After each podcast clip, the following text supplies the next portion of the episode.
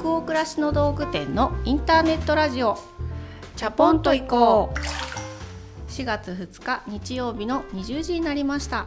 こんばんは。北欧暮らしの道具店店長の佐藤とスタッフの吉部こと青木がお送りします。インターネットラジオチャポンと行こうでは明日から平日が始まるなという気分を皆さんからのお便りをもとに一緒にお風呂に浸かっているようなトークを繰り広げながらチャポンと緩めるラジオ番組です各週日曜日に放送しています。えっとね、このチャポンと行こうというポッドキャストがですね今7箇所ぐらい Spotify だったり Apple ポッドキャストだったり、うん、北欧暮らしの道具店のアプリだったりいろんなところで配信させてもらってるんですけどですねあれです。 Voicy ね。音声プラットフォーム Voicy っていう呼び方で合ってるんでしょうかね。はい。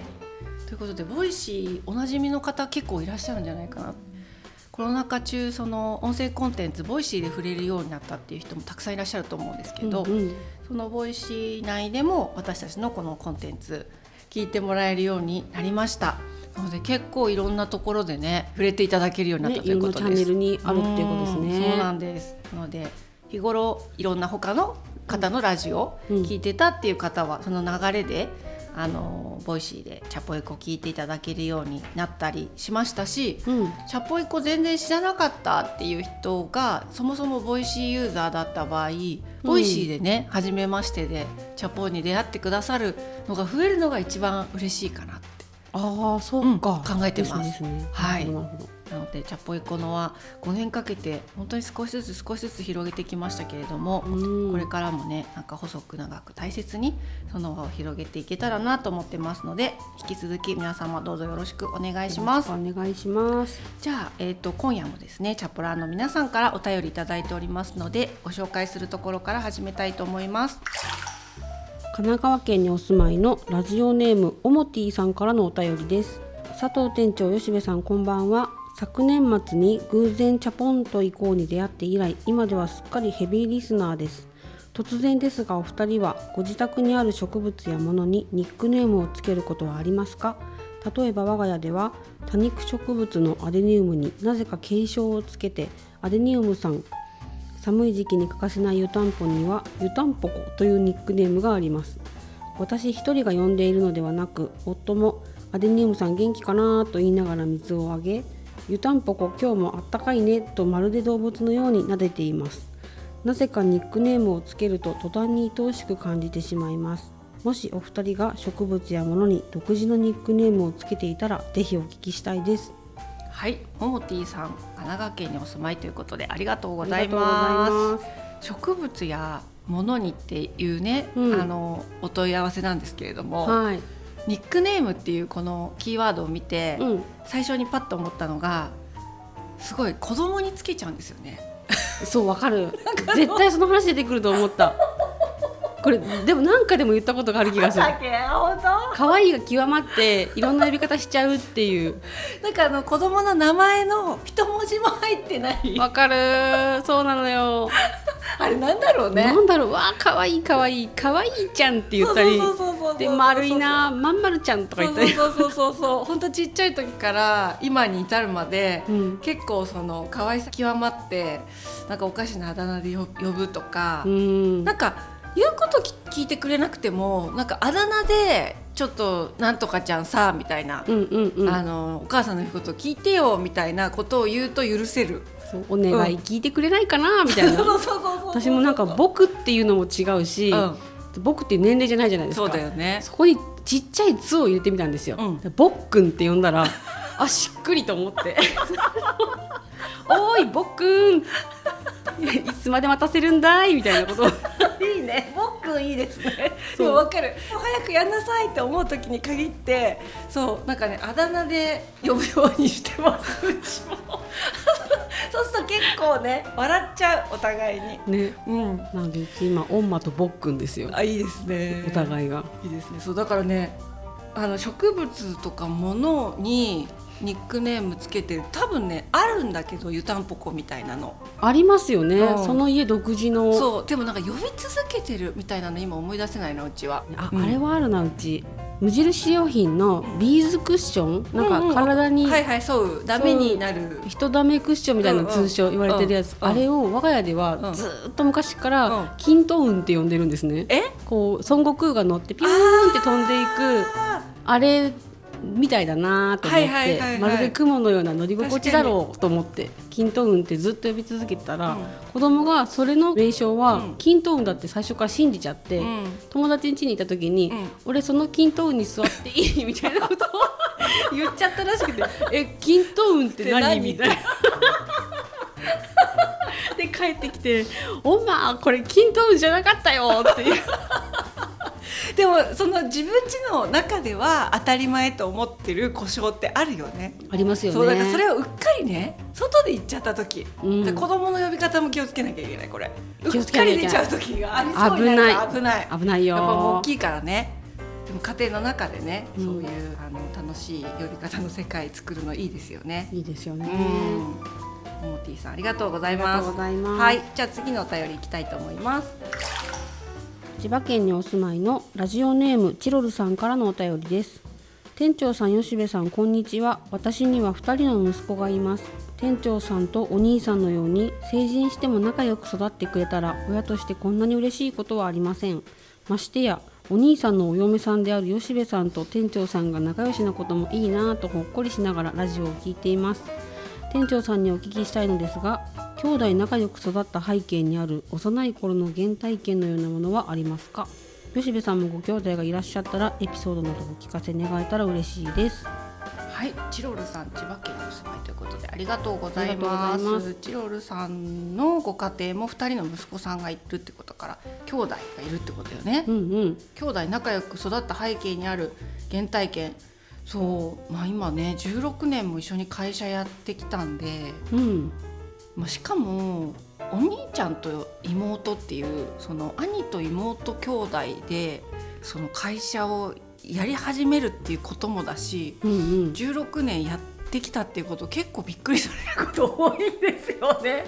なかなかないんだろうね。男同士の兄弟とかさ、うんうんああ姉妹とかうんうんは多分いらっしゃるんですよ。だけれど兄と妹っていうコンビがうんより珍しかったりもするのかなと思って私も小さい頃兄も小学高学年で私が低学年3歳ぐらい違うのでなんか思い出すとすっごい仲悪かったですよ。うんうんううんん、めっちゃ喧嘩してた。うーん。うんするよね。子供だしね。そう。全然仲良しな原体験って感じじゃなかったね。うんうん。本当に。タイプも違うんだろう全しね。然タイプも違うし何かと気が合わなくて喧嘩みたいな。うんうん。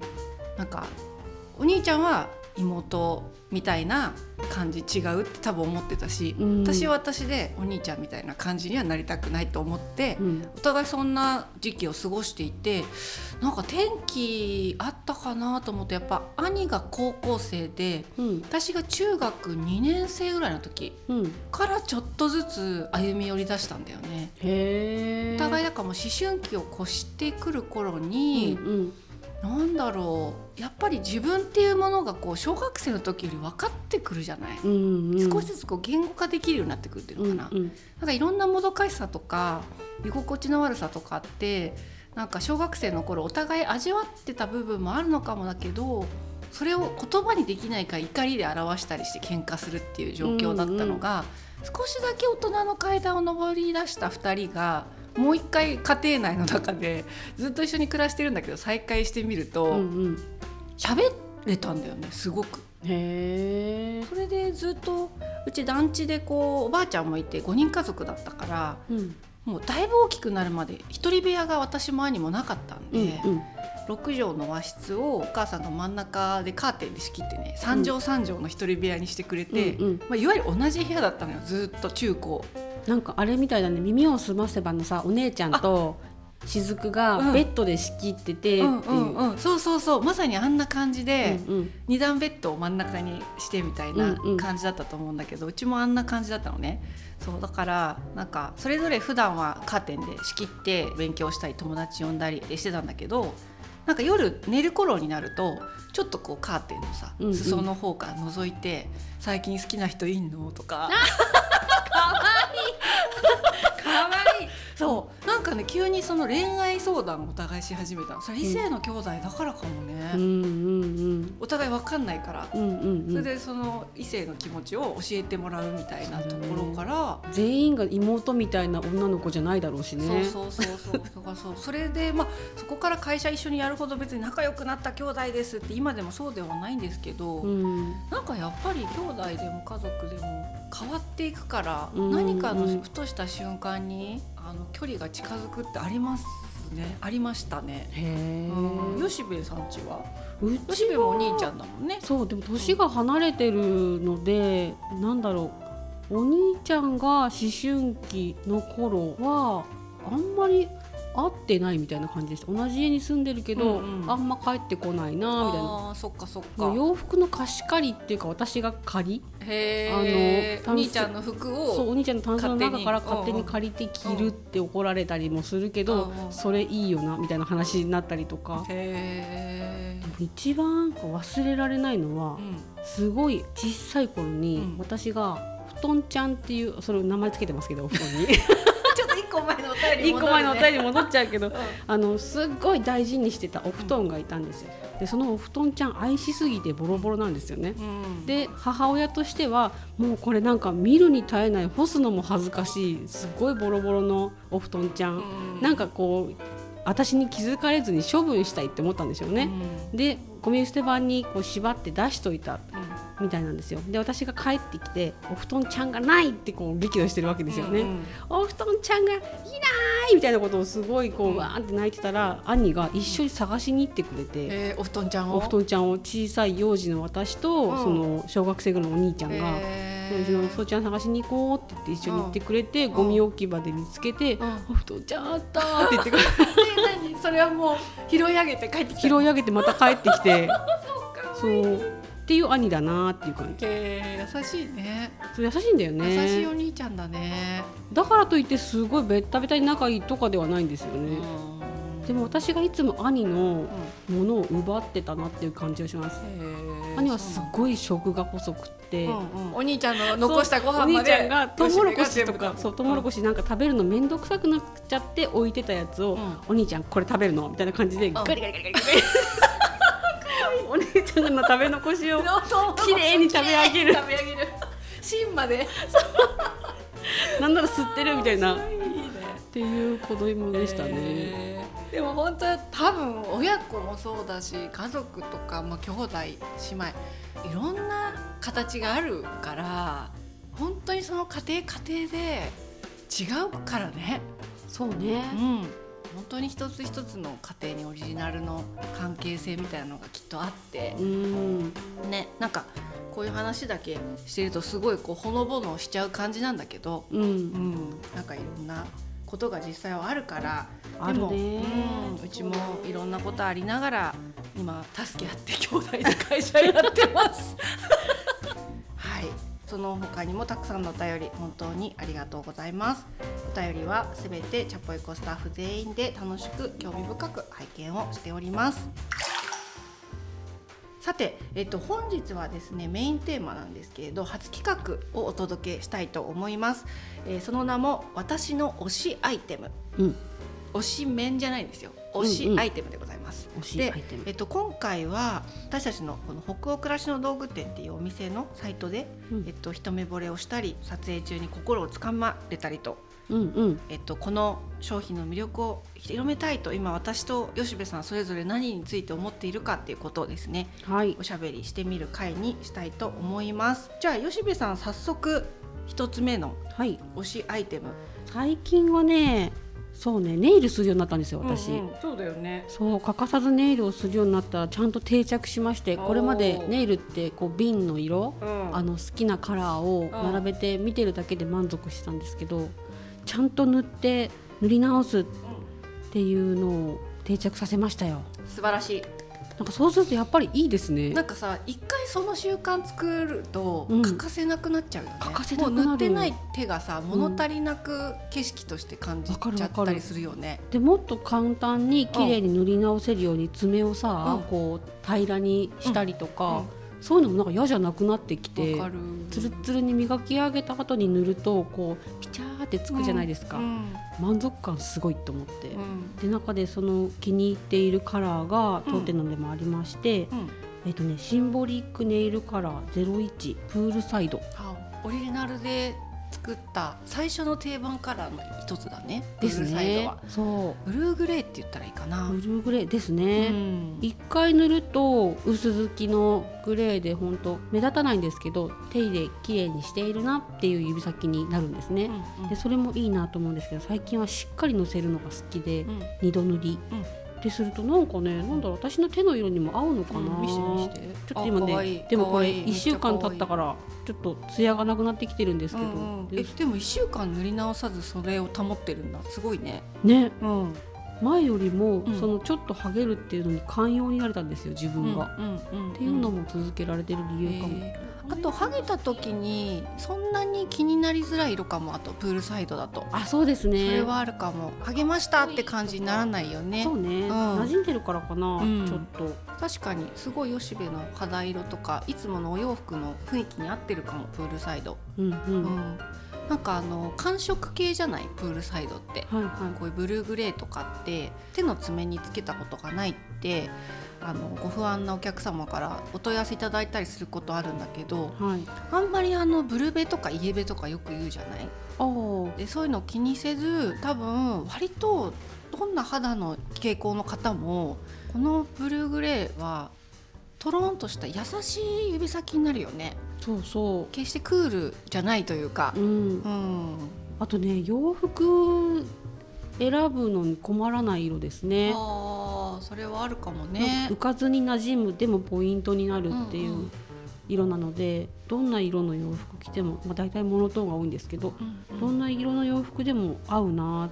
この間ピンクのパンツうん。履いて薄いピンクのニット着て靴下赤でなんか全身ピンク色みたいな格好してたんですけどそういう時にもグレーっていうのはちょっとこう優しい色だけど引き締める役にもなるなと思って確かに、ピンク合いそううん、これすごい好きな色になりました今。年なんかあのーすごいピンクの可愛い洋服多いですね多いですね。なんかこの間久しぶりにちゃんと服買いに行こうと思って、うんうん、半日ぐるぐるしたんですよ。はい、おすっごいピンクいっぱいあると思って、うんそうしかもいろんな濃さとかニュアンスのピンクが多くってピンクの洋服と確かにこのプールサイドのネイル絶妙に合いねそう。合う。うん。なんかこれやっぱ肌に合うのかな？手が綺麗に見える気が自分ではしてます。うんで薬指が形的には結構好きだったんですけど、ん。ネイル塗るようになってからうんこう嫌だなと思ってた人差し指もうん。まあなんか許容できるというか、へー。なんだろうね。なんだろうね。だから違って見えるよね。違って見える。それはなんか指として見てな見なくなるよねネイルを塗ると。あそういうこと景色になるよね。私オリジナルのネイルをやっぱ作る時の動機どんな風なものかなって最初すっごいリリース前考えてたのよね、うんうん。でやっぱり自分の一番近くに見える景色が変わるんだってことに気づいて、うん。がぜんやる気が出たんだけど、うん。まさに吉部も指として見てたのがこうちょっと違う視点になるのかね色が乗ると、かね。うん。でも確かに私も全然ネイル塗る習慣なかった時こういうさ小じみ？ああ紫外線なのか、料理の油跳ねとかでできちゃってる気もするんだけど、うんうんそういうのすっごいあらが気になってたの。うんうんうん。だけどなんかねネイル塗るようになったらいい具合に年を重ねてる手だなって結構愛せるようになってその。言ってたよシミまで。ねそう言ってたよシミとねかこの節のさうんうん。ゴツゴツも含めて、あ私なんか40数年生きて頑張ってきたなみたいな。わかるなんかそれをうん強がりとうんかじゃなく、本当に普通にすっと思うっていうか、うんそうそういいよねいいよね。我々我々の手いいよねいいよね。愛せる手だよね。いいよねそうわかる。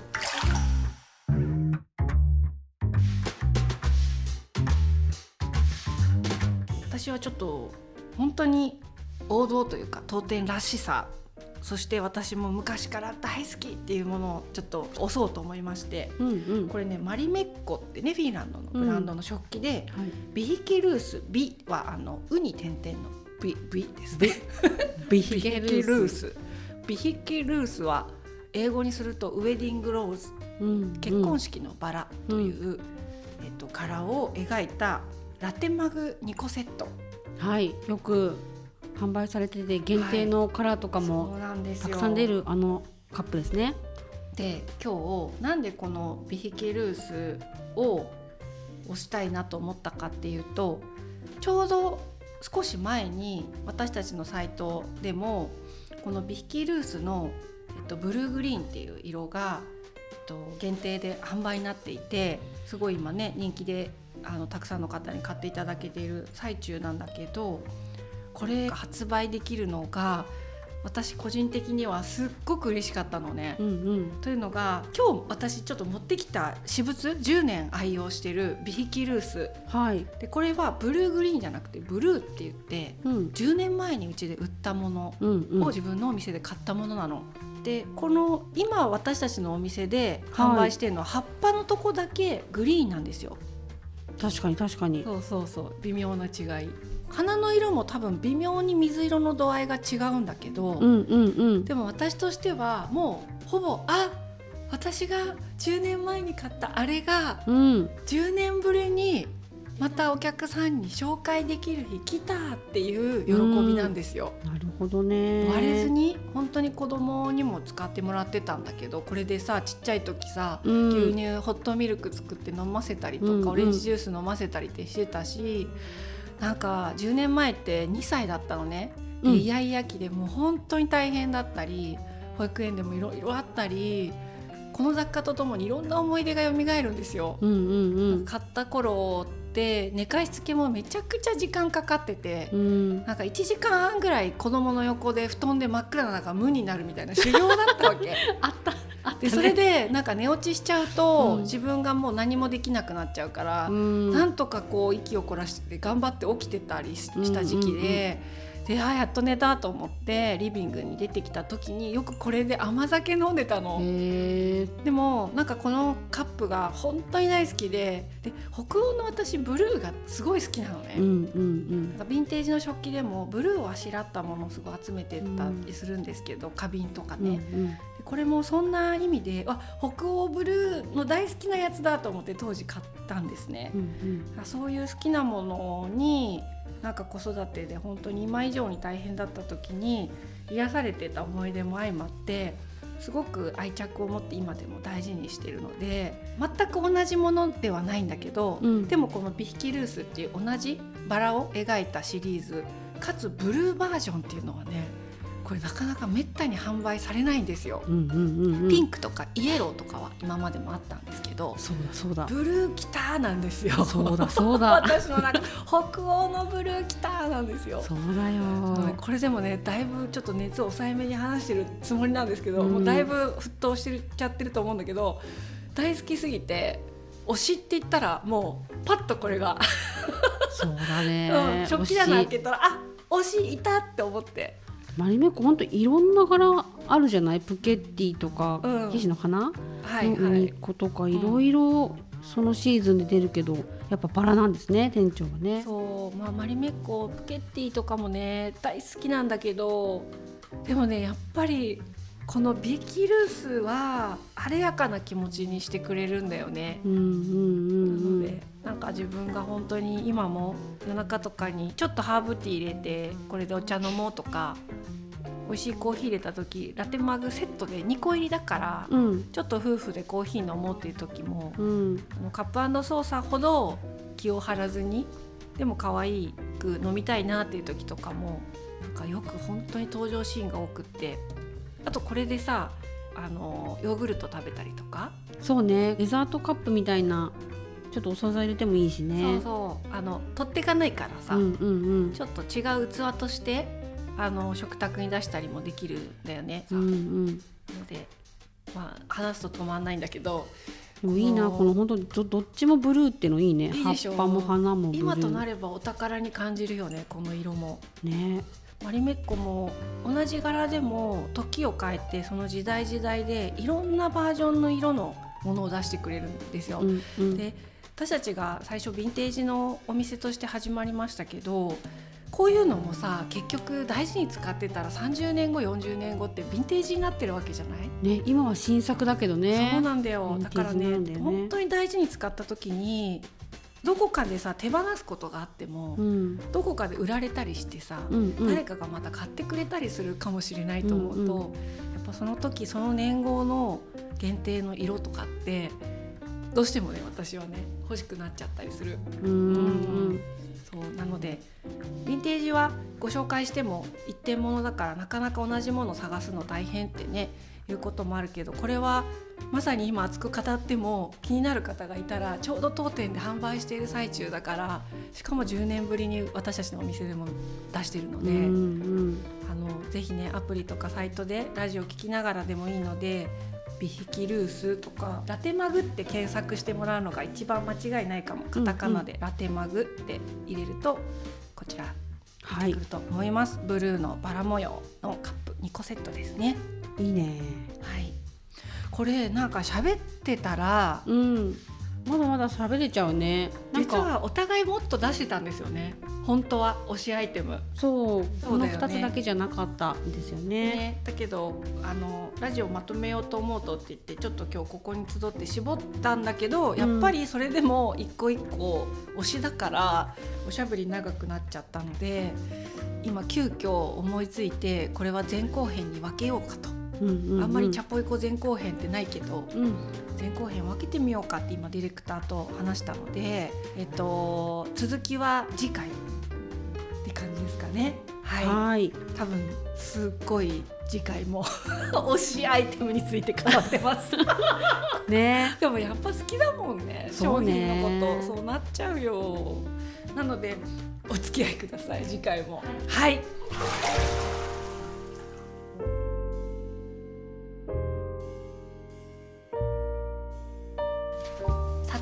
今夜のインターネットラジオチャポンと以降はここまでです。皆さんお湯加減はいかがでしたでしょうか？吉部さん今夜は推しアイテムということで。はい。はい。久しぶりにね商品のお話ししたけどお湯の温度何度でしたでしょうか？45はい。厚め？気分的には？ってことだよね。はい。じゃあ皆さんの気分が少しでも緩まると嬉しいです番組は北欧暮らしの道具店のサイト上やアプリに加えて YouTube や Spotify など合計8箇所で配信をしています。ぜひご自分のライフスタイルにフィットしたプラットフォームでお楽しみください。えーそれからですね番組公式グッズやチャポンと行こうの LINE スタンプなども販売中です。LINE スタンプはね本当にたくさんの方がすでにダウンロードしてくださってて、うんうん。嬉しいですうんね。嬉しいですうねん。なので、えっと、このグッズですとか LINE スタンプも当店のサイトやアプリからぜひチェックしてみてください。引き続きお便りも募集しております。えーサイトやアプリでチャポエコ最新記事を検索していただきページ後半にあるバナーよりお送りください。えー Spotify などの場合は説明欄のリンクからお便りフォームに飛ぶことができます全国のチャポラーの皆さんお便りお待ちしてます。次回のチャポンと以降は4月16日日曜日の夜20時を予定しております。それでは明日からもチャポンと緩やかにそして熱くいきましょう。北欧暮らしの道具店店長の佐藤とスタッフの吉部こと青木がお届けしました。それではおやすみなさい。おやすみなさい